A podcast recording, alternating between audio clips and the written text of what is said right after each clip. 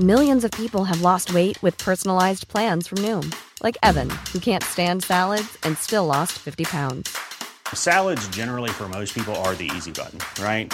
For me, that wasn't an option. I never really was a salad guy. That's just not who I am. But Noom worked for me. Get your personalized plan today at Noom.com. Real Noom user compensated to provide their story. In four weeks, the typical Noom user can expect to lose one to two pounds per week. Individual results may vary. Many of us have those stubborn pounds that seem impossible to lose, no matter how good we eat or how hard we work out. My solution is PlushCare. PlushCare is a leading telehealth provider with doctors who are there for you day and night to partner with you in your weight loss journey. They can prescribe FDA-approved weight loss medications like Wagovi and Zepbound for those who qualify. Plus, they accept most insurance plans. To get started, visit plushcare.com slash weight loss. That's plushcare.com slash weight loss. I'm Sandra, and I'm just the professional your small business was looking for. But you didn't hire me because you didn't use LinkedIn jobs. LinkedIn has professionals you can't find anywhere else, including those who aren't actively looking for a new job, but might be open to the perfect role, like me. In a given month, over 70% of LinkedIn users don't visit other leading job sites. So if you're not looking on LinkedIn, you'll miss out on great candidates like Sandra. Start hiring professionals like a professional. Post your free job on linkedin.com/people slash people today.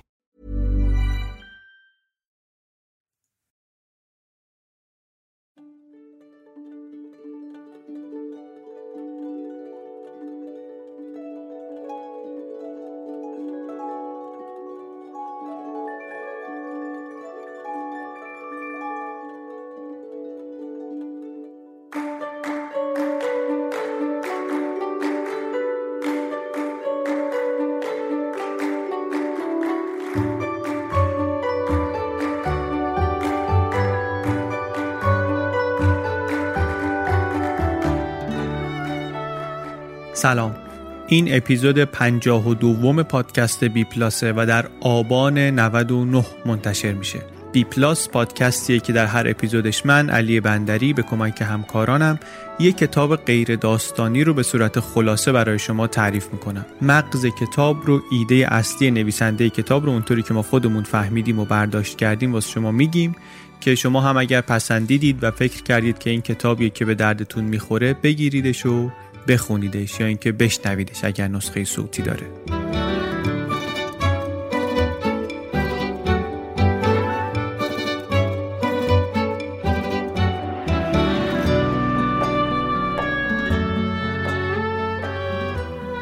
کتاب این اپیزود اسمش هست The Rape of Nanking The Forgotten Holocaust of World War II نوشته خانم آیریس چنگ. کتاب اولین قدمیه که ما در واقع داریم ور میداریم یه خورده تاریخ این طرف دنیا رو هم بیشتر باهاش آشنا بشیم. خودمون خیلی بلد نیستیم. بر همین شروع کردیم. هم چین هم ژاپن هم تاریخ آسیا. بعدا هم بیشتر می‌خوایم سمت این قسمت دنیا بریم چون کمتر بلدیم و نسبت بهش تازه کنجکاو شدیم و این خلاصه اولین قدم ماست. در اون مسیر. یک کار جدیدی رو هم ما در BPlus شروع کردیم. الان به نام merchandise BPlus یک چیزایی طراحی کردیم تو همین تیم پادکست خودمون. تولید کردیم به بهترین شکل و کیفیتی که می‌تونستیم. گذاشتیم توی سایت که شما هم می‌تونید بخرید و داشته باشید اگر دوست دارید. تیشرت کیف پارچه‌ای نشان کتاب اینجور چیزاست. حالا آخر اپیزودم بیشتر دربارهش صحبت می‌کنیم. تو سایت هم لینکش هست. به نام merchandise BPlus بریم بشنویم خلاصه کتاب The Rape of Nanking رو. توصیفات خشنی هم داره. یک جاهایی از این اپیزود در نتیجه شنیدنش برای همه مناسب نیست. مخصوصا اگر بچه ای نزدیکتونه شاید بهتره که یه بار خودتون اول بشنوین بدونید که کجاهاش رو مثلا باید بزنین جلو برای اینکه بالاخره چیزی که بچه نباید بشنوه رو نشنوه. یکی از تاریکی های تاریخ نسل کشی ها هستند از اول قرن بیستم که اولین تلاش ها شروع شد برای محدود کردن و جلوگیری از نسل کشی تا همین امروز دنیا جامعه بشری جامعه بشری جهانی دنبال اینه که یه قانونی یه سیستم حقوقی پیدا کنه که خشونت و جنایت جنگی و جنایت علیه بشریت و اینا رو قانونگذاری کنه واسش. از دادگاه های نورنبرگ و توکیو تا جامعه ملل منشور ملل مجمع ملل سازمان ملل اینا یه ایده پشتش همه این بود که چه کنیم که اون خشونت ها و جنایت های قبلی اتفاق نیفته. و البته میشه بحث کرد که خب ببینیم تو این صد اندی سال آیا اتفاق نیفتادن اینا؟ البته که اتفاق افتادن. بعد میشه نگاه کرد که حالا که اتفاق افتادن ما چه کردیم؟ و مثلا دفعه دیگه اگه اتفاق بیفتن چه خواهیم کرد؟ آدمیزاد چه کار می‌کنه؟ و حالا با این همه نهادهایی که درست کرده الان چه کار می‌کنه؟ کشور اگر ضعیف باشه اون کشوری که داره نسل کشی می‌کنه یا جنایت بزرگی انجام میده میریزن سرش قدرت های دنیا جمعش می‌کنن. یا قربانی ها اگر یه گروه گسترده و قدرتمندی باشن اینا ممکنه کار کنن جلوشو بگیرن. اما اگه یه جای دوری یه گروه ناشناخته ای از آدم ها قربانی یه دولت قدرتمندی بشن یه دولت قدرتمندی بره یک هولوکاست دیگری درست کنه آیا رفتار دنیای امروز با رفتار دنیای دهه چهل میلادی رفتاری که با آلمان نازی کرد خیلی فرق می‌کنه فکر می‌کنی؟ حالا که ما همه این سازمان ها و مکانیزم ها رو داریم چون خیلی ها سرزنش می‌کنن الان مردم قرن بیستم رو که چطور شما جلوی هولوکاست رو نگرفتید؟ یا جلوی خشونت های گسترده دیگری رو که در جریان و در کنار جنگ جهانی دوم اتفاق افتاد نگرفتید؟ دنیا چطور ساکت نشست که این اتفاقا بیفته؟ دن کارلین در پادکست هاردکور هیستوری می‌گفت که ما اگه با اون عینک با همون عینکی که سرزنش می‌کنه آدمای دهه چهل رو به امروز نگاه کنیم چه می‌کنیم؟ ما چه می‌کنیم تو اون شرایط؟ اگر یه نسل کشی با اون شرایط یه گوشه دیگه دنیا شروع شه. مثل همونطوری که در رواندا شروع شد. مثل اونطوری که در بوسنی شروع شد در دهه های گذشته یا نمونه های دیگرش. نهایت کاری که دنیا خواهد کرد اینه که خب بشینیم بررسی کنیم چه میشه کرد بشینیم فکر کنیم شاید مثلا تحریم کنیم شاید یه خورده فشار بیاریم. چه کار می‌تونیم بکنیم؟ و با هر روزی که دنیا داره فکر می‌کنه که چه کار کنیم آدمای بیشتری دارن کشته میشن. آدمای بیشتر در مقیاس بزرگ دارن کشته میشن. نگاه واقع گرا اینه. واقعی اگه بخوایم به شرایط دنیا نگاه کنیم اینه.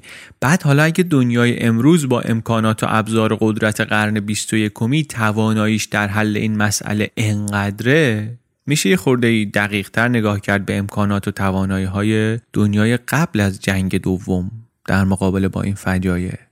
جنگ دوم که میگیم ما اغلب چیزهایی که درباره جنگ جهانی دوم شنیدیم مربوط بوده به جبهه های اروپایی جنگ و بعدم بمبایی که آمریکایی‌ها انداختن رو سر ژاپنیا بمبای اتمی که انداختن.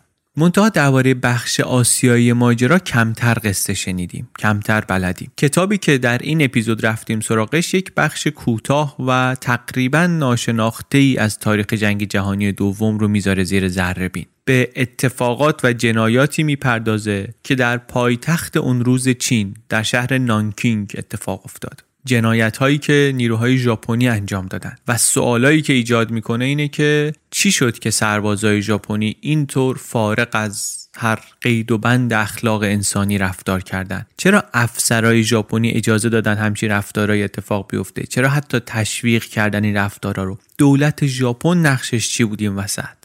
سوالهای کتاب یک همچین سوالایی ژاپن تاریخ خیلی عجیب غریبی داره. بعضیا میگن این تاریخ انقدر عجیب و غریبه که مردم ژاپن با مردم بقیه دنیا خیلی فرق می‌کنن.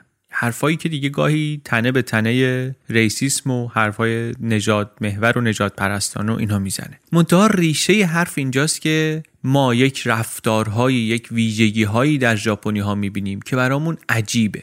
ما هم که میگم عملا یعنی ما بقیه دنیا ما غرب ما دنیای غرب و برای ژاپن همه ماها غربیم. نظم و انضباط بسیار جدیشون متعجبمون می‌کنه اخلاق کاری سفت و سختشون متحیرمون می‌کنه. یک تعدادی از این تفاوت ها رو در رفتار سربازای ژاپنی در جنگ جهانی دوم می‌تونیم ببینیم. مثلا بین نیروهای متفقین آمار کلی اینطوری بود که به ازای هر سه نفری که کشته شده بودن یه نفرم تسلیم شده بود. سه تا کشته یه تسلیم. منتها همین عدد رو در ژاپنیا که نگاه کنی می‌دونی به ازای هر چند نفر یه نفر تسلیم شده بود؟ سه نفر که نبود بیشتر بود. 120 نفر بود. به ازای هر 120 کشته یه نفر اسیر. به خاطر اینکه می‌گفتن مادر ژاپنی خنجر می‌ذاره تو وسایل پسر سربازش که داشتی گیر میافتادی بزن خودتو خلاص کن اسیر نشی. اسیری افت داره. اسیر نباید بشی. یک بخش از این حرفا رو توی مقدمات و لای قصه پادکست سریالی لوسی چنل بی هم زدیم اونجا هم گفتیم. در قرن بیستم ژاپن هویت جدیدی پیدا کرد. در این هویت جدید عناصری از تاریخ طولانی نظامی ژاپن هم بود حاضر بود و کمک کرد به شکل دادن این هویت. مخصوصا و مشخصا چیزی که نقش داشت در شکل دهی به هویت ژاپن در قرن بیستم سنت سامورایی بود. داستان سامورایی هم اینه که قرنها فعودال های ژاپن ارتش شخصی داشتن نیروی نظامی خودشونو داشتن. بعد در قرون وسطا از دل اینا یک طبقه مشخص و خاصی در آمد به نام سامورایی که اینا هم اصول اخلاقی و رفتاری داشتن واسه خودشون. یه پروتکلی داشتن یک مرام و سلوک مبارزه‌ای داشتن The Way of Warrior بوشیدو. و بالاترین افتخار هم برای یک سامورایی این بود که در راه انجام خدمت بمیره. این یه چیزیه که مهمه که حداقل در حد چند خط بدونیم و بعد نگاه کنیم به ژاپن قرن بیستم و اتفاقات جنگ. یه چیز دیگه که حواسمون باید بهش باشه موقعیت جغرافیایی ژاپنه. ژاپن جزیره است یعنی جزیره جزیره است. اینطوری نیست که مثلا مثل ایران یک سری همسایه دور تا دورش رو گرفته باشن. همین جوریش یه مقدار فاصله داره با دنیا. بعد برای مدت‌های طولانی به صورت خودخواسته مرزاشون هم بسته بودن. از اواخر قرن 15 اوایل قرن 16 میلادی و جدا کرده بودن خودشون از بقیه دنیا. از نظر جغرافیایی که از بقیه آسیا و بقیه دنیا جدا بودن به خشکی وصل نبودن. این کارو کردن به لحاظ سیاسی هم جدا شدن مرزاشون هم عملا بستن تا اینکه با فشار قدرت‌های اروپایی مجبور شدن عملا مرزا رو باز کنن.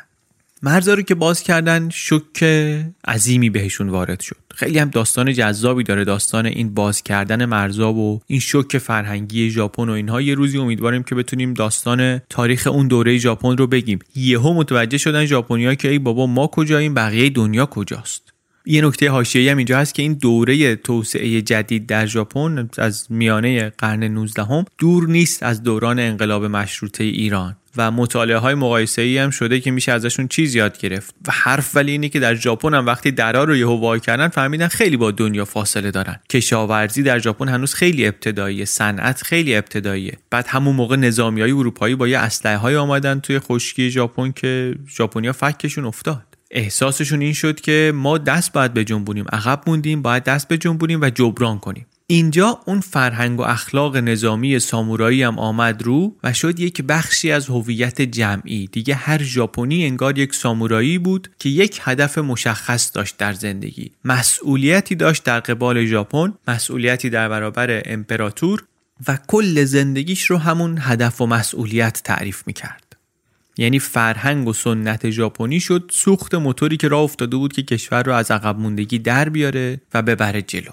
تا اواخر قرن 19 ژاپن همه تلاشش رو کرد که این عقب ماندگی رو جبران کنه مخصوصا از نظر نظامی. بعد آخرای قرن 19 دیگه وقتی بود که می‌خواست این قدرت جدیدش رو یک محکی بزنه در میدان واقعی. کم کم این ایده ها داشت رونق می‌گرفت که ژاپن باید کشورگشایی کنه. ما زمین احتیاج داریم منابع احتیاج داریم. همین همسایه ما چین رو ببینی. اینا این همه زمین دارن ولی اصلا خوب ازش استفاده نمی‌کنن. ما نه تنها می‌تونیم و محقیم که بریم و این زمین رو بگیریم و درست ازش استفاده کنیم بلکه موظفیم که بریم و این بیعدالتی رو از بین ببریم. این داشت زمینه فکری آماده می‌کرد برای این جور کارا. از اونور آکادمی های نظامی هم با یک دیسیپلین فوق العاده سخت و خشنی داشتن کار می‌کردن. فقط هم البته آکادمی های نظامی نبودن مدارس هم بودن. کل کشور انگار شده بود پادگانی و همه سرباز بودن. همه سرباز بودن.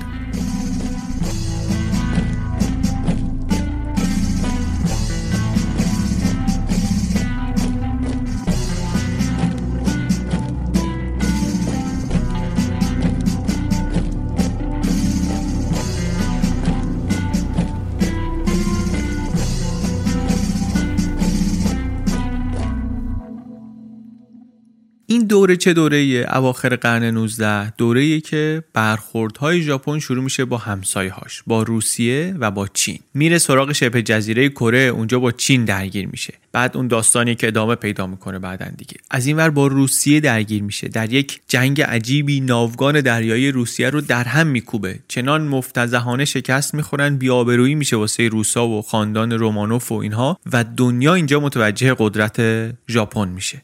متوجه میشه و یه مقدارم نگران میشه. مداخله می‌کنن دولت های اروپایی و ژاپن رو ناچار می‌کنن که دست برداره از این کشور گشایی این کینه و احساس خودکمبینی در برابر قدرت های اروپایی کم کم شد یک مسئله حیثیتی در فکر ژاپنیا. فکر شده بود این که ما سرنوشتمون این نیست. ژاپن نباید اینطوری بمونه و محبوس بمونه توی مرزهای خودش. ما با این قدرت ما با این سرمایه‌ای که داریم باید گسترش پیدا کنیم. ژاپن باید بتونه بر ملل دیگه حکومت کنه. ما اینجا برامون خیلی کوچیکه. جنگ جهانی اول که اتفاق افتاد تقاضا برای محصولات رفت بالا فولاد و آهن و پارچه و اینها. رونق اقتصادی هم اتفاق افتاد شرایط اجتماعی هم داشت تغییر می‌کرد طبقه متوسطی داشت شکل می‌گرفت و حتی در جامعه سنتی مثل ژاپن نقش زنا داشت کم کم تغییر می‌کرد و ولی ادامه پیدا نکرد این روند. وقتی که جنگ تموم شد جنگ جهانی اول بزرگترین بحران اقتصادی ژاپن در تاریخ مدرنش اتفاق افتاد. اون تقاضای قبلی دیگه واسه محصولات نظامی وجود نداشت. کارخونه ها تعطیل شدن هزاران نفر بیکار شدن. بعد بازار سهام آمریکا هم که سقوط کرد. و بعدش هم که رفتیم توی رکود بزرگ 1929 و سالهای بعدش صادرات کالاهای لوکس ژاپنی به آمریکا متوقف شد. ابریشم میفرستادن مثلا موقع آمریکا متوقف شد و رکود اقتصادی ژاپن رو هم گرفت گرفت و بعد جورم گرفت. طوری که همه اون رشدهای اقتصادی قبلی رو به باد داد. کشور رفت تا مرز قحطی و در عمل ژاپن هل داده شد به سمت جنگ. به خاطر اینکه استدلال این شد که ما نیاز داریم بریم قلمروهای جدید به دست بیاریم. قحطی فراگیر ما رو فلج می‌کنه. بریم. برای چی این کشورهای بزرگ این همه مستعمره دارن؟ ما دیر قدرتمند شدیم دیر رسیدیم به بازی و مستعمره ای نداریم. اگر می‌خوایم اون جایگاه واقعیمون رو به دست بیاریم ما هم باید مستعمره داشته باشیم. موقعیت تاریخی هم در نظر داشته باشیم دیگه. مستعمره داران سنتی دارن جلو پلاسشون رو جمع می‌کنن کم کم از آسیا میرن بیرون. ژاپن بعد نگاه می‌کنه میگه که خب من منابع که احتیاج دارم قدرت که دارم قوی شدم. اون اراده و هویت ملی و اینا هم که زمینه مستعمره دار شدن رو فراهم می‌کنه و بعدش هم اینا دارن جمع می‌کنن میرن. اینجا داره خالی میشه. خب من نگیرم کی بگیره؟ با این فکر ژاپن شروع کرد دوباره همسایه هاش رو نگاه کردن. این منوری که نگاه می‌کنن اولین چیزی هم که میاد جلوی چشم حرکت کردن به سمت چینه. تقریبا هم واقعا اجتناب ناپذیر در اون شرایط. ژاپن جامعه خیلی یک دستی داشت از نظر ایدئولوژیک. چین از اون طرف ولی تیکه تیکه بود پاره پاره بود از نظر ایدئولوژیک. دولت ملیگراشون چندان متمرکز نبود. و از اونورم ژاپنیا ملیگراهای افراطی ژاپن داشتن فکر می‌کردن که ما اگه روزی قراره بریم سراغ چین بهتری که اون روز الان باشه. هر چه زودتر بهتر. به خاطر اینکه نشانه هایی داشتن میدن از اینکه چین داره خودش رو تقویت می‌کنه به عنوان یک ملت. چین در طول تاریخ دوران زیادی بوده که قدرتمند بوده ولی اون موقع اینطور نبود. البته دیده بودن که در این دو دهه اخیر واقعا داره خودش رو از یک امپراتوری در حال تجزیه تبدیل می‌کنه به یک جمهوری ملی. در دهه 1920 نیروهای ملیگرا به رهبری چیان کایشک سعی کرده بودن که بیان کشور رو یک پارچه کنن و کشور داشت قوی می‌شد حس ملی داشت پیدا می‌کرد. همینطوری که چین داشت نیرو می‌گرفت ژاپن هم احساس کرد که خب منافع ما داره تهدید میشه در منچوری و در مغولستان و اینها. یه کاری باید بکنیم زودم باید کار بکنیم. قبل از اینکه چین خیلی قدرتمند بشه ما باید دست به یک حرکتی بزنیم. این شد که در دهه 1930 ژاپن چند بار سعی کرد که یک برخوردایی یه حادثه هایی درست کنه راه جنگ رو باز کنه. حتی نیروهای نظامی خیلی ملیگرایی در ژاپن بودن. اینا سعی می‌کردن که دولت رو دور بزنن بدون اینکه به مقامات توکیو اطلاع بدن عمل می‌کردن. می‌گفتن ما یک وظایف الهی داریم در برابر امپراتور دولت مانع ما میشه. ما باید کار خودمونو بکنیم. رفتن اون موقع منچوری رو گرفتن در بالای چین. یک دولت دست نشونده اونجا آوردن سر کار. آخرین امپراتور چین رو در واقع وارث خاندان منچور رو اونجا حاکم کردن. ماجراش رو توی فیلم آخرین امپراتور برتولوچی می‌تونید ببینید. زندگی همین آدمه. و انقدر انگولک کردن انگولک کردن تا اینکه بالاخره سال 1937 تونستن یک جنگ تمام ایاری با چین راه بندازن. چون چند سال بود که درباره این جنگ حرف زده می‌شد و گمان زنی می‌شد و صحبتش بود و اینها یک فرض و تصوری هم وجود داشت که این جنگ چطور پیش میره. در کل دهه سی این تصور در ژاپن بود و رهبران نظامی مدام درباره این حرف می‌زدن و واقعا هم باور داشتن بهش که ما سه ماه چین رو می‌گیریم. ظرف سه ماه ما سرزمین چین رو فتح می‌کنیم. در عمل ولی اوضاع اینطور پیش نرفت. وقتی رفتن رسیدن به اولین شهر عمده چین اولین شهر اساسی چین شانگهای گیر کردن ژاپنیا. گیر کردن و 6 ماه طول کشید تا شانگهای سقوط کنه.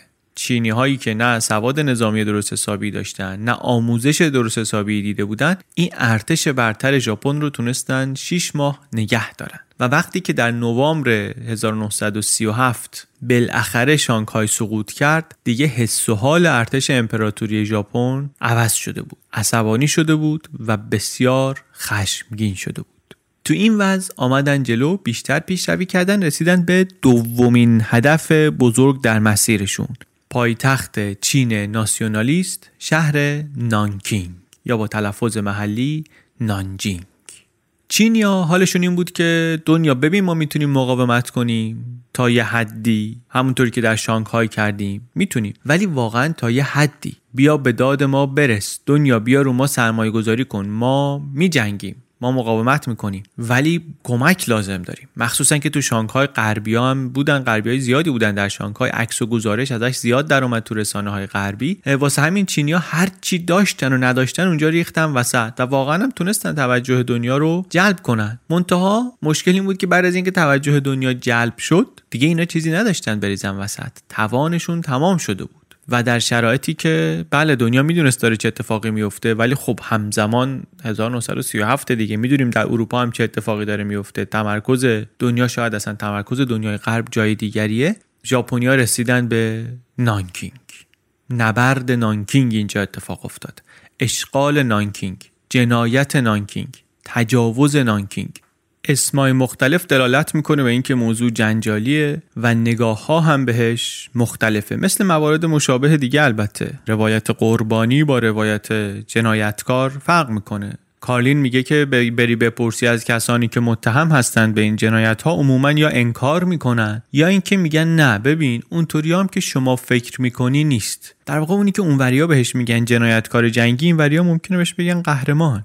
حتی کارلین یه حرف جالب تر می‌زنه. میگه که آمریکایی‌ها خیلیاشون میگن که نه این ژاپنیا شستشوی مغزی شدن تو مدرسه و این جنایت هاشون رو تو کتابای درسی بهشون نمیگن.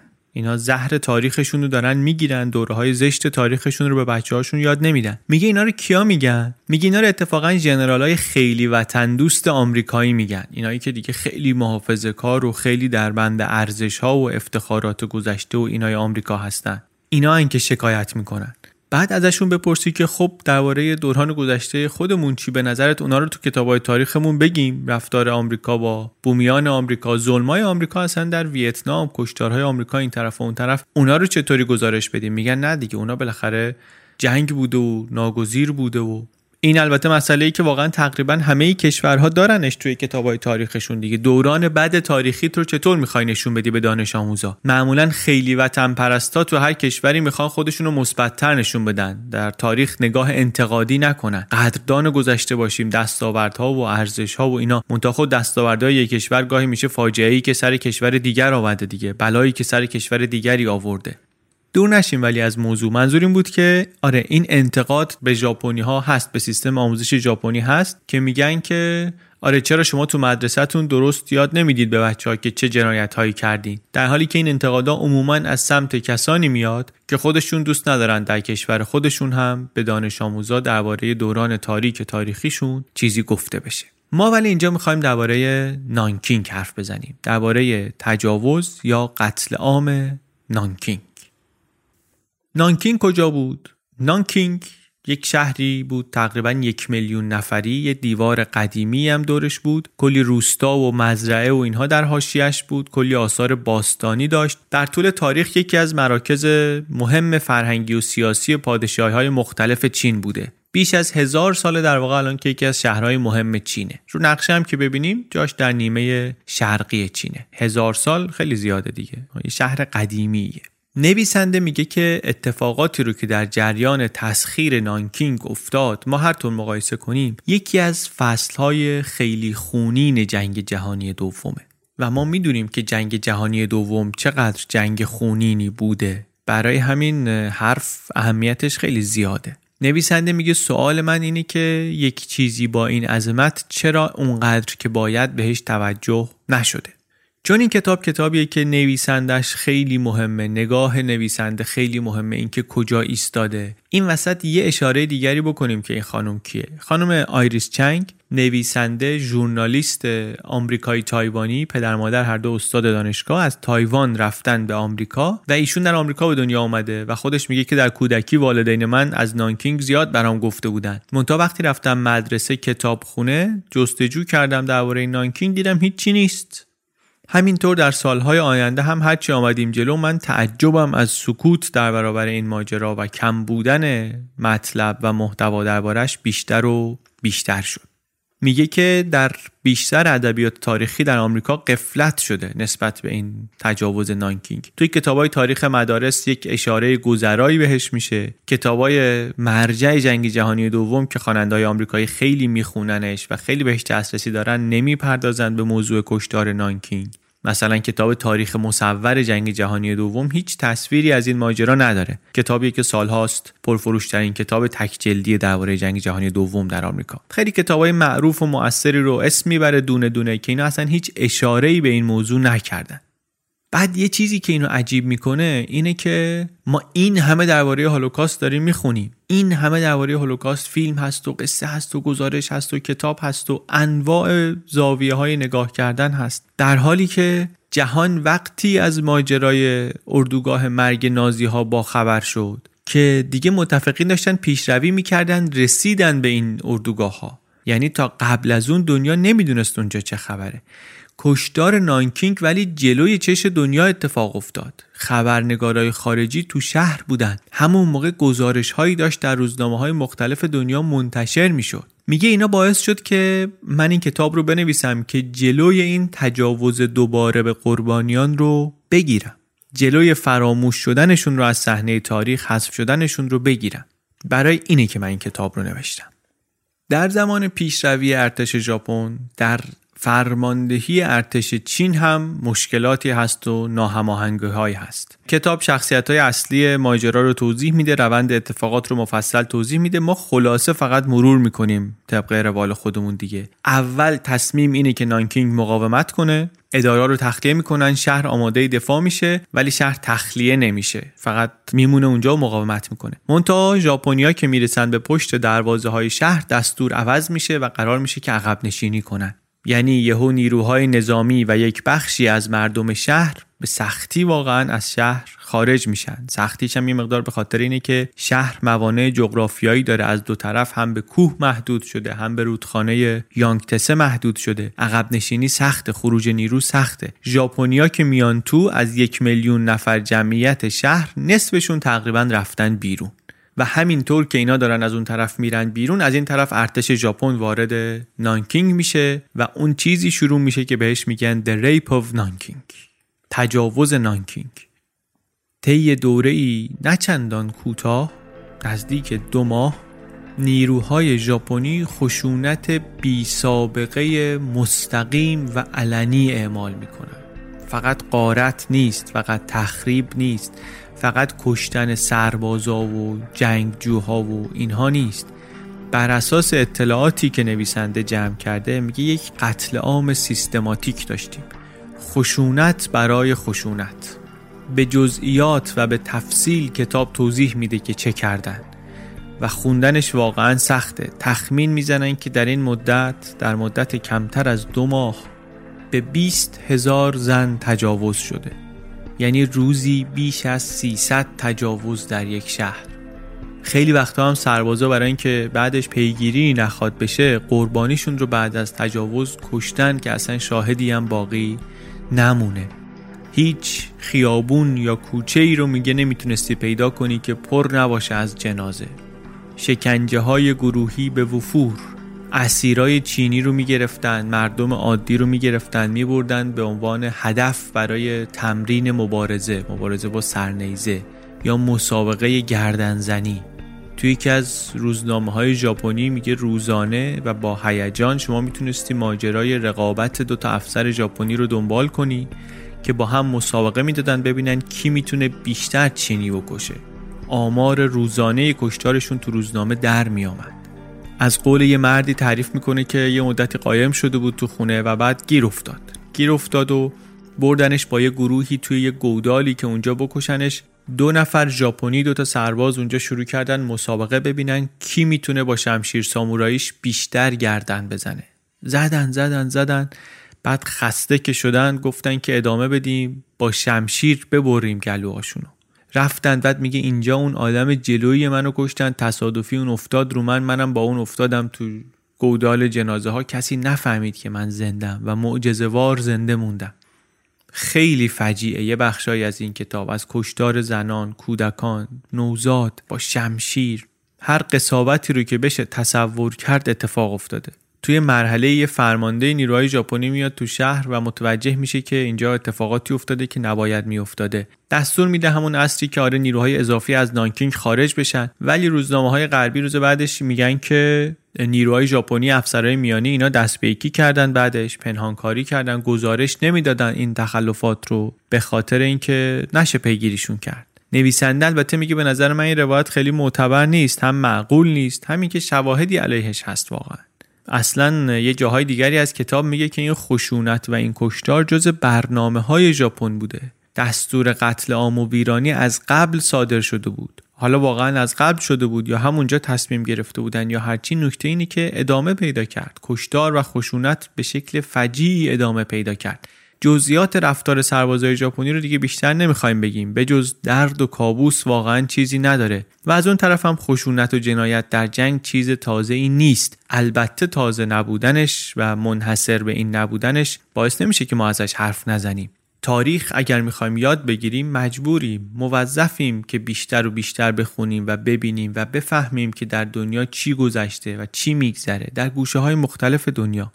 مخصوصا اتفاقاتی که هیچی ازش نمی‌دونیم بعد از گذشت این همه سال انقدر کم ازش می‌دونیم یه نکته ای که این مسئله رو اصلا برجسته می‌کنه اینه که خیلی ازش اطلاعات وجود داشته. همون موقعی که داشت اتفاق میافتاد گزارش زنده می‌شد ازش در سرتاسر سر دنیا.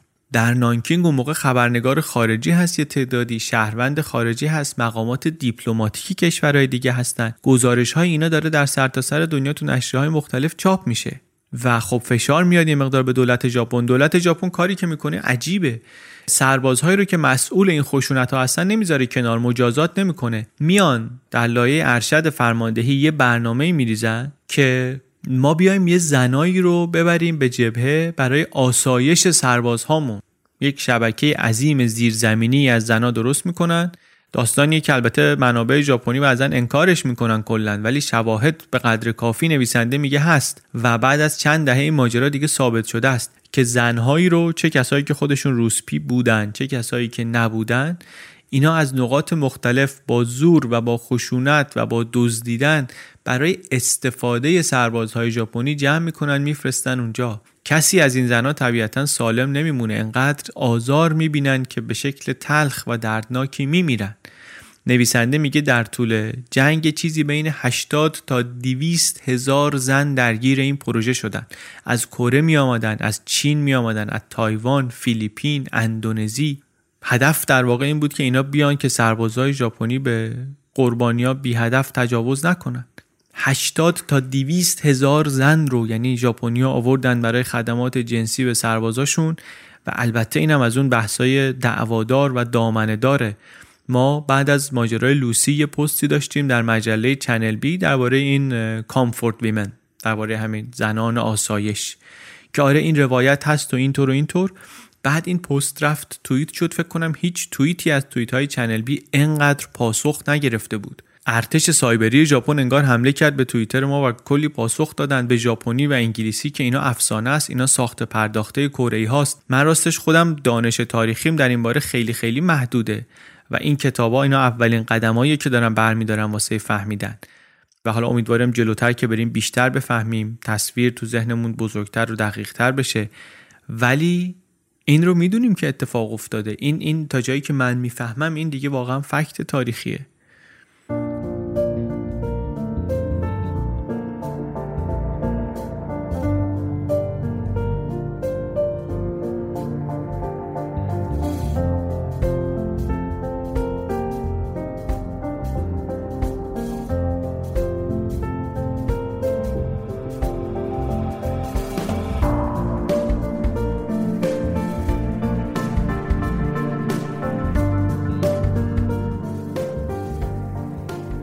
البته همه ماجرای نانکینگ این خشونت و وحشیگری بی پرده نیست. در این شهر در این مدت اتفاقات دیگری هم افتاد. نانکینگ گفتیم پایتخت چین ناسیونالیست بود. در نانکینگ تعدادی مقامات و شهروندان خارجی بودند. تعدادی خبرنگار بودن. یه تعدادشون قبل از اینکه ژاپنیا بیان رفتن ولی یه تعدادشون هم موندن. ماجرای اینهایی که موندن و کارهایی که اینها کردن اینا هم از وجوه دیگر داستانی که دربارش زیاد حرفی زده نمیشه. مثلا ما داستان شیندلر رو ممکنه خیلی بشنویم. ولی اینجا هم نمونه های اینطوری هست. در فاصله سقوط شانگهای تا قبل از اینکه ژاپنیا بیان نانکینگ یه سری از شهروندای خارجی تصمیم گرفتن که یه منطقه امن درست کنن. تو شانگهای هم این کارو کرده بودن. یه کشیش فرانسوی یه منطقه امنی درست کرده بود منطقه بیطرف که 450 هزار چینی در نهایت رفته بودن اونجا پناه برده بودن. آدمایی که خونه زندگیشون رو ژاپنیا داغون کرده بودن و اینجا هم پیشنهاد شد که یه کار مشابهی بکنیم. ژاپنیا اول گفتن ما همچین چیزی رو به رسمیت نخواهیم شناخت. ما امن و بیطرف نداریم. دوستان و اقوام و مقامات چینی و ژاپنی و غربی هم به این شهروندای خارجی می‌گفتن این پروژه منطقه امن رو رها کنید. جونتون رو بردارید در برید. اینا اصلا شوخی ندارن. منتها یه گروهی موندن و امور رو سامان دادن. بگذریم از اینکه حالا می‌خواستن برن هم معلوم نیست واقعا می‌تونستن یا چطور می‌تونستن. یه کشتی بود داشت دیپلمات‌ها و خبرنگارای خارجی رو می‌برد. این ژاپنیا بهش حمله کردن. حمله هوایی کردن ظاهرا هم عمدی. منتها این منطقه امن رو اینا بالاخره برقرار می‌کنن. تو بخش اداری شهر درستش می‌کنن. یه کسانی هم میشن به عنوان مقامات اصلی و اداره کنندش نویسنده ماجرای چند تا از اینا رو میگه به تفصیل هم میگه. میگه کار اینا این بود که از این بخش از شهر مواظبت کنند مذاکره و تماس با مقامات ژاپنی و چینی و تلاش برای تأمین های زندگی و یه همچین کارهایی. مثلا یه محموله غذایی بود محموله مواد غذایی بود بیرون شهر ماشین نبود کامیون نبود. اینا باید می‌رفتن تلاش می‌کردن یه طوری و مواد غذایی رو بیارن تو منطقه امن. در شرایطی بسیار بسیار دشوار و پیچیده. شرایط بهداشتی همینطوری سخت جمعیتی وارد منطقه امن شده بسیار بالا بیمارا مجروحا بعد از اون طرف هم ژاپنیا مدام میان اینجا یا میان یه دستبردی بزنن سرقتی کنن یا اینکه رسما میان زنا رو بدزدن. به هر بهانه ای سعی می‌کنن بیان توی منطقه ام مثلا میگن یه تعدادی سرباز چینی اومده اینجا ما باید بیایم ببریمشون. می اومدن هر کی دستش پینه داره پاش پینه داره میگن تو معلوم اسلحه داشتی. یا هر کی مثلا رد از بند اسلحه رو شونش هست میگن که تو اسلحه داشتی. یا هر کی رو مشکوک میشن بهش برمیدارن می‌برن می‌کشن. یک تعدادی از این شهروندهای خارجی که توی این منطقه امن بودن دیپلمات و پزشک و کشیش و خبرنگار و اینا بجز کارهای دیگری که می‌کردن ثبت هم کردن گزارش هم کردن اتفاقات رو. بخشی از چیزهایی که ما امروز می‌دونیم از گزارش های این آدماست. آمریکایی بود توشون از چند تا کشور اروپایی توشون بود آلمانی هم بود توشون. خاطراتی که اینا هست چندین هزار صفحه میشه. و یک بعضی از منابع این کتابم از همین خاطرات هستن. یکی از کسایی که کتاب ماجراش رو تعریف می‌کنه یه آقای آلمانی به نام جان رابه. این نفر اول این منطقه امن بود فرمانده اونجا بود. به نوعی این آدم نماینده حزب نازی آلمان بود در چین. نماینده حزب نازی آلمان بود در چین. ماجراش خیلی عجیبه. آلمان با ژاپن خب همپیمان بودن متحد بودن و خودش همین بابا یکی کسی که عضو حزب نازیه.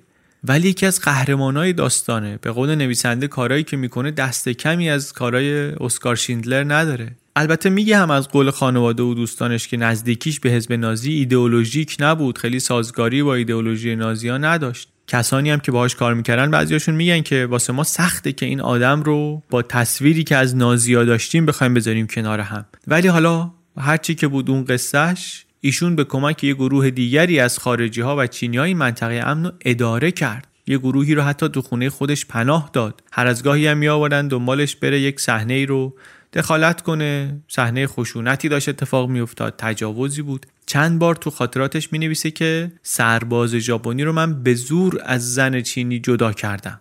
اون چیزی هم که باعث می شد کمکش کنه بتونه کارشو پیش ببره اون نشان صلیب شکسته بود که رو آستینش داشت. یعنی همون یونیفرم نازی بودنش. هرچند چند بار تو خونه خودش هم اومدن. خونه که پرچم آلمان زده بود روش اومدن سربازای ژاپنی سعی کردن زنایی رو که توی حیات خلوت پناه گرفته بودن بدزدن. نامه نوشت به آلمان به, به هیتلر نامه نوشت گفت وضعیت اینطوریه و البته سعی می‌کرد از اون و رابطهش رو با ژاپنیا هم حفظ کنه جلوی خشونت رو بگیره و خب از هیتلر هم طبیعتا خبری نشد و دیپلمات‌ها هم می‌گفتن دیپلمات‌های ژاپنی که ما دخالتی در کار ارتش نداریم. ارتش کار خودش رو می‌کنه. ما مستقلی. داستانش داستان جالبیه واقعا. سرنوشت جالبی داره این آقای رابط. جنگ که تمام شد شهر آروم شد. ایشون برگشت آلمان اونجا دوباره سعی کرد به گوش مقامات ارتش آلمان و حزب نازی و اینا برسونه ولی موفقیتی به دست نیاورد. بعد جنگ که تموم شد برلین از چند جهت تسخیر شد. ایشون و خانوادهش هم دیگه وضع خوبی نداشتن. تبرئه شد البته از همکاری با نازی ها در زمان جنگ به خاطر اینکه نقشی در فعالیت های جنگی در اروپا نداشت و گزارش هم در دست بود از کارهای انسان دوستانش در اون طرف دنیا در چین. اما بالاخره شهر تسخیر شده است و فقر شدید هست و زندگی سخته و تو یک مقطعی خبر رسید به نانکین که جان رابه کمک لازم داره.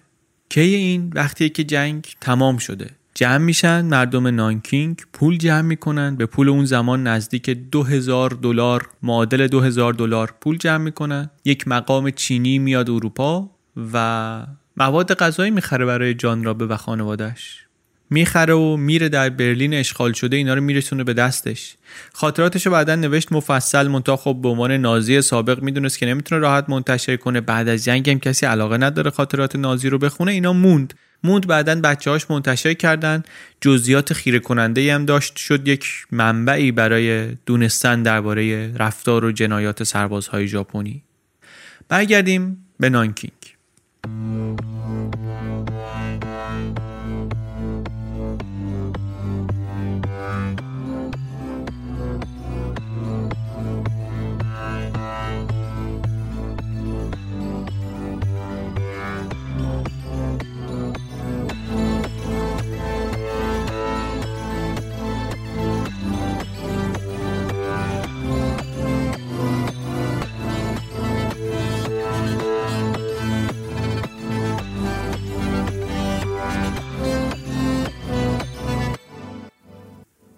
یک کتابی هست درباره نانکینگ هر فصلش رو یه نویسنده ای نوشته. شما زوایای مختلف رو می‌تونی توش ببینی. یک ادیتور ژاپنی هم داره.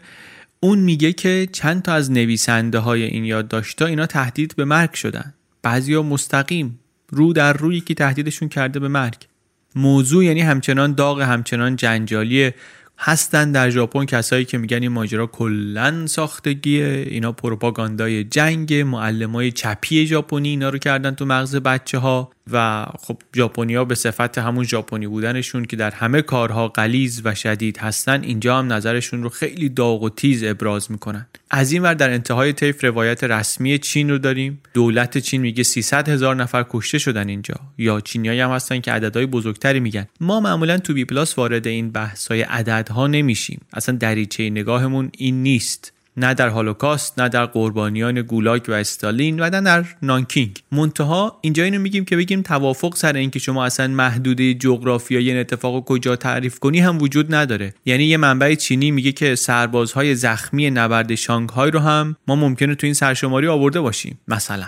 اصلا اینکه کیو بشمریم کیو نشمریم خودش تعیین کننده از سربازا رو بشمریم یا نه تو قربانیان. سرباز سرباز جنگی دیگه. خب حالا اگه میگی سربازو نشمریم سربازی رو که تسلیم شده چی؟ اونی که تسلیم شده بعد کشتنش چی؟ اونو بشمریم یا نشمریم؟ سربازی که لباس مردم عادی پوشیده چی؟ یک دلیل اختلافاتی که وجود داره ایناست. به جز حالا میگم خود محدوده جغرافیاییش. نویسنده ولی آمده این آمار و عدد رقم رو بررسی کرده و به یک نتیجه خیلی ترسناکی رسیده. میگه از جمعیت یک میلیون نفری نانکینگ گفتیم نصفشون تقریبا فرار کردن رفتن از شهر بیرون. از اون نصفی که مونده بودن یه دی رفتن تو اون منطقه امنی که درست شده بود. به جز اونا تقریبا هر کسی تو شهر بود کشته شد. هر کی خارج از محدوده امن بین المللی تو شهر مونده بود کشتن. این نشون میده که چقدر اون منطقه امنه نقشش مهم بوده. چقدر این آدمایی که موندن اونجا و کار کردن اونجا رو برقرار کردن نقششون مهم بوده. آدمایی مثل جان رابه و دیگران.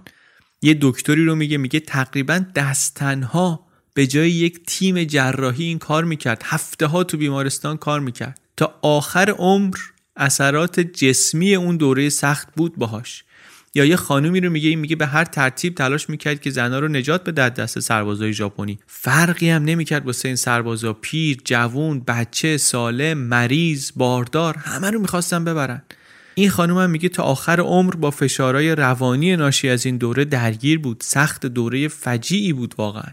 بعد برمیگره نویسنده به خود سربازای ژاپنی که چرا اینها اینطور کردند خشونتی که بعضیا میگن تقریبا بی سابقه است در قرن بیستم. از قولی تاریخدانی نویسنده میگه مورد تجاوز سربازهای پاکستانی به بنگلادشی ها رو بذاریم کنار در 1971 این حجم از تجاوز و خشونت جنگی سابقه نداره. البته تذکرم خودش میده که ما درباره خشونت های بوسنی آمار دقیق هنوز نداریم. دقیقا نمی‌دونیم. ولی قرض اینه که یکی از دوره ها و رویدادهایی که اگرم نگیم استثنایی بود خیلی خیلی غیر معموله منظمم گفتیم گزارش میدن خبرنگارای خارجی از قبل از رسیدن ژاپنیا به نانکینگ دارن گزارش میدن. عکس و تفصیلات روزنامه های ژاپنی چاپ می‌کنن از کشتار مردان زندانی چینی به دست سربازای ژاپنی. تا قبل از اینکه افکار عمومی جهانی متوجه ماجرای نانکینگ بشه رفتار سربازا خشونت سربازا افتخار واسه ژاپنی ها تو روزنامه ها می نویسن که ببینید سربازای ما این جانورای چینی رو چه می‌کنن باهاشون. بعد واکنش ها که زیاد شد سعی کردن که ماجرا رو لاپوشونی کنن. به شکل مزهکی هم سعی کردن این کارو بکنن بعضی جاها. موج تبلیغاتی را انداختن و این کارا. منتها خبر اومد بیرون. واقعیت رفتارش اینه که میاد بیرون نمیمونه. اسناد موند شواهد موند فیلم موند عکس موند. بعد از جنگ هم ژاپن خیلی سعی کرد از زیر بار مسئولیت این جنایات جنگی شونه خالی کنه. بعد از اینکه ژاپن شکست خورد در جنگ و تسلیم شد یک عده محاکمه شدند به خاطر این اتفاقا. ولی دولت ژاپن هیچ وقت نیومد مسئولیت رسمی بر عهده بگیره. حتی صحبت از این بود که امپراتور هیروهیتو شخصا مسئولیت داره به خاطر اینکه یکی از فامیلاش فرمانده رد بالایی بود در نیروهای ژاپنی و منصوب خودش هم بود. منتها گفتیم نیروهای محافظه کار ملیگراهای ژاپنی خیلی حساسن اصلا حاضر نیستن کوتابیان. بحث شد یه دوره ای که توی کتابای درسی کتابای تاریخ مدرسه اشاره بشه به نانکینگ یا نه. اگه اشاره میشه چطور اشاره بشه؟ یه آدمایی تک و توک سعی کردن مسئولیت فردی بپذیرن. بعضی دولت ژاپن رو تشویق کردن که بیا مسئولیت به عهده بگیر. ولی تضاد شدیدی هست در جامعه و در بین نیروهای ژاپنی که چه کنیم اینجا؟ محافظه کارها و ملیگراها اینا هر اشاره ای به این موضوع رو تبلیغات غربی می‌دونن و توهین به شخصیت ژاپن می‌بینن توهین به امپراتوری و میراث امپراتوری و این چیزها می‌بینن. یه بخشیش هم به خاطر اینه که تک تک هم نیست این اتفاق دیگه. این یک بخشی از سلسله رفتارهای خشن ژاپن در اون سالهای جنگ. تا همون موقع هم ژاپن بدنامی خریده بود یه مقدار برای خودش. اولین کشور آسیایی بود که نیروی هوایی رو برد باهاش به مناطق غیر نظامی حمله کرد.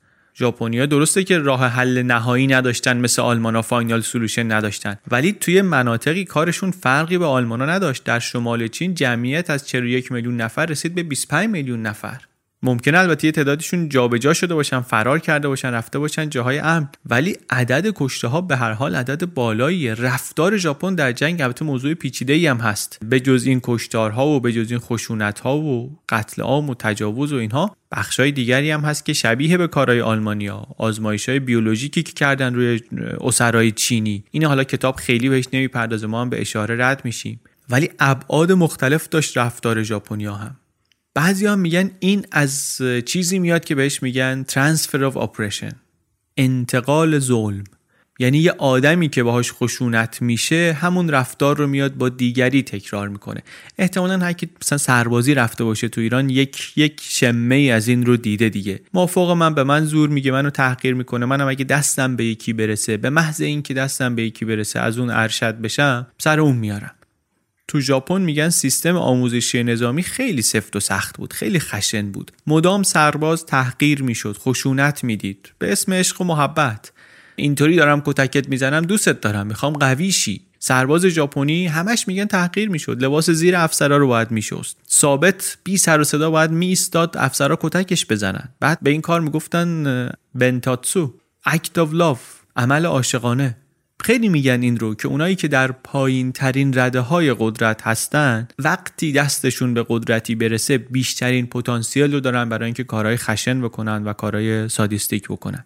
این سربازای ژاپنی اینا وقتی که می‌رفتن در مناطق خارجی سرزمین های خارجی به عنوان نماینده امپراتور ژاپن خودشون رو خیلی قدرتمند می‌دیدن. رد پایین ترین سرباز وقتی اینا تو چین بودن از رد بالاترین بومی چینی با ارزشتر و پرقدرتتر می‌دید خودش رو. و البته عوامل دیگری هم هست در توضیح رفتار ژاپنیا. مثلا عوامل نژادی رو میگن. چینیا و ژاپنیا از نظر نژادی به هم نزدیکن.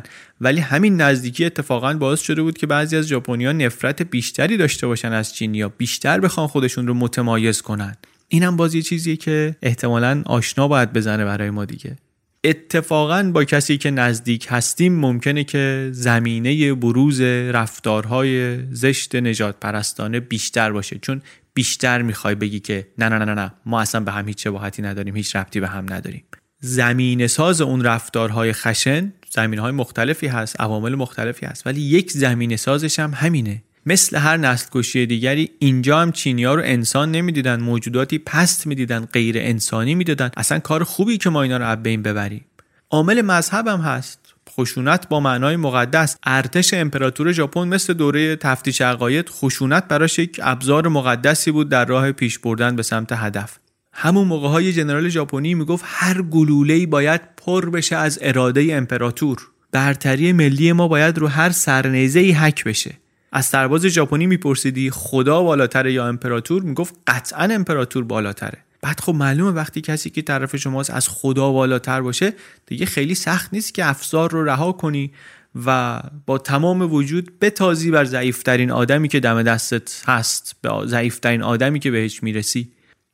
بریم دیگه بریم کم کم جمع کنیم اپیزود رو. نویسنده میگه که این چیزی که من بهش رسیدم نتیجه‌ای که من بهش رسیدم به خلاف اون چیزی که بعضیا میگن این است که این اعمال این رفتارهای ژاپنیا چیزی ژاپنی نبود منحصر به ژاپنیا نبود. اینا آدمای مشخصا شروری نبودند من رفتم من رفتار اینا رو دقیقا خوندم جنایت ها رو خوندم ظلم و جرهایی که جاهای دیگه عالم شده رو هم رفتم خوندم. من میگم رفتار ژاپن در طول جنگ جهانی دوم بیش از این که محصول آدم های خطرناک باشه محصول یک دولت خطرناکی بود که در بستر یک فرهنگ آسیب پذیری در زمانه خطرناک تونست توجیه های خطرناکی رو به خورده مردم بده. پس فرهنگ آسیب پذیر در زمانه خطرناک و دولتی متمرکز و خطرناک و قدرتمند. تجاوز نانکینگ هم مثل بسیاری جنایت های دیگه تاریخی باید به ما نشون بده که آدم چقدر راحت می‌تونه هل داده بشه به سمت اینکه جووناش و نوجووناش رو بکنه ماشین کشتار و اون بخش بهتر طبیعتشون رو سرکوب کنه. این حرف حرف آشنایی برای ما به خاطر اینکه جاهای دیگه بی پلاس هم ازش حرف زدیم. تاریخ نشون میده که ما به عنوان جامعه بشری زمینه یه همچین مشکلاتی رو در بعضی از فرهنگامون داریم. ضمن اینکه البته نویسنده تذکر میده به نقش قدرت متمرکز در این جنایت ها تمرکز زیاد قدرت در یه دولت میگه چیز خطرناکیه از جمله به همین دلیل. چون محدودیت های مانور دولت و قدرت کمتر میشه و خب احتمالش زیادی که کار عجیب غریب بکنن. ژاپن از این نظر استثنا نیست. تراژدی نانکینگ در بسترهای فرهنگی دیگه و رژیمهای مشابه دیگه هم می‌تونه اتفاق بیفته اگر شرایطش باشه. و از اون گذشته می‌تونیم به این نگاه کنیم که چقدر آدما راحت می‌تونن تماشاچی و ناظر چنین جنایت های غیرقابل تصوری بشن. نانکینگ رو صفحه اول روزنامه ها بود بازم بیشتر مردم دنیا ایستادن و تماشا کردن. و البته که ما می‌دونیم این فقط نانکینگ نیست. رواندا هم بوده همینه. ما داستان رواندا رو در نسل رواندا رو در چنل بی تعریف کردیم اپیزود 14 از اون نزدیکتر بوسنی و هرزگوین که جلوی چشم ما بود خیلی اون یادمونه. اونجا هم هزاران نفر داشتن به باور نکردنی ترین شکل جونشون رو زیر ظلم از دست می‌دادن و از جهان کار زیادی بر نمی آمد آدما نگاه می‌کردن. یه چیزی انگار در ما آدم ها هست که باعث میشه که شدیدترین کارها هم خیلی زود جلوی چشمون عادی بشه پیش پا افتاده بشه. به شرطی که انقدر ازش دور باشیم که برامون تهدید مستقیم شخصی ایجاد نکنه. فایده خوندن این کتابا فایده دونستن این بخش های تاریخ اینه که چشممون بهش باز میشه. می‌فهمیم بعضی از اخباری که می‌خونیم درسته که یه خط خبر ممکنه باشن ولی چه عمقی دارن چه گستردگی دارن و چقدر چقدر داستان توش هست. هم داستان آزاردهنده و هم داستان مثبت و از جفتش چقدر میشه چیز یاد گرفت.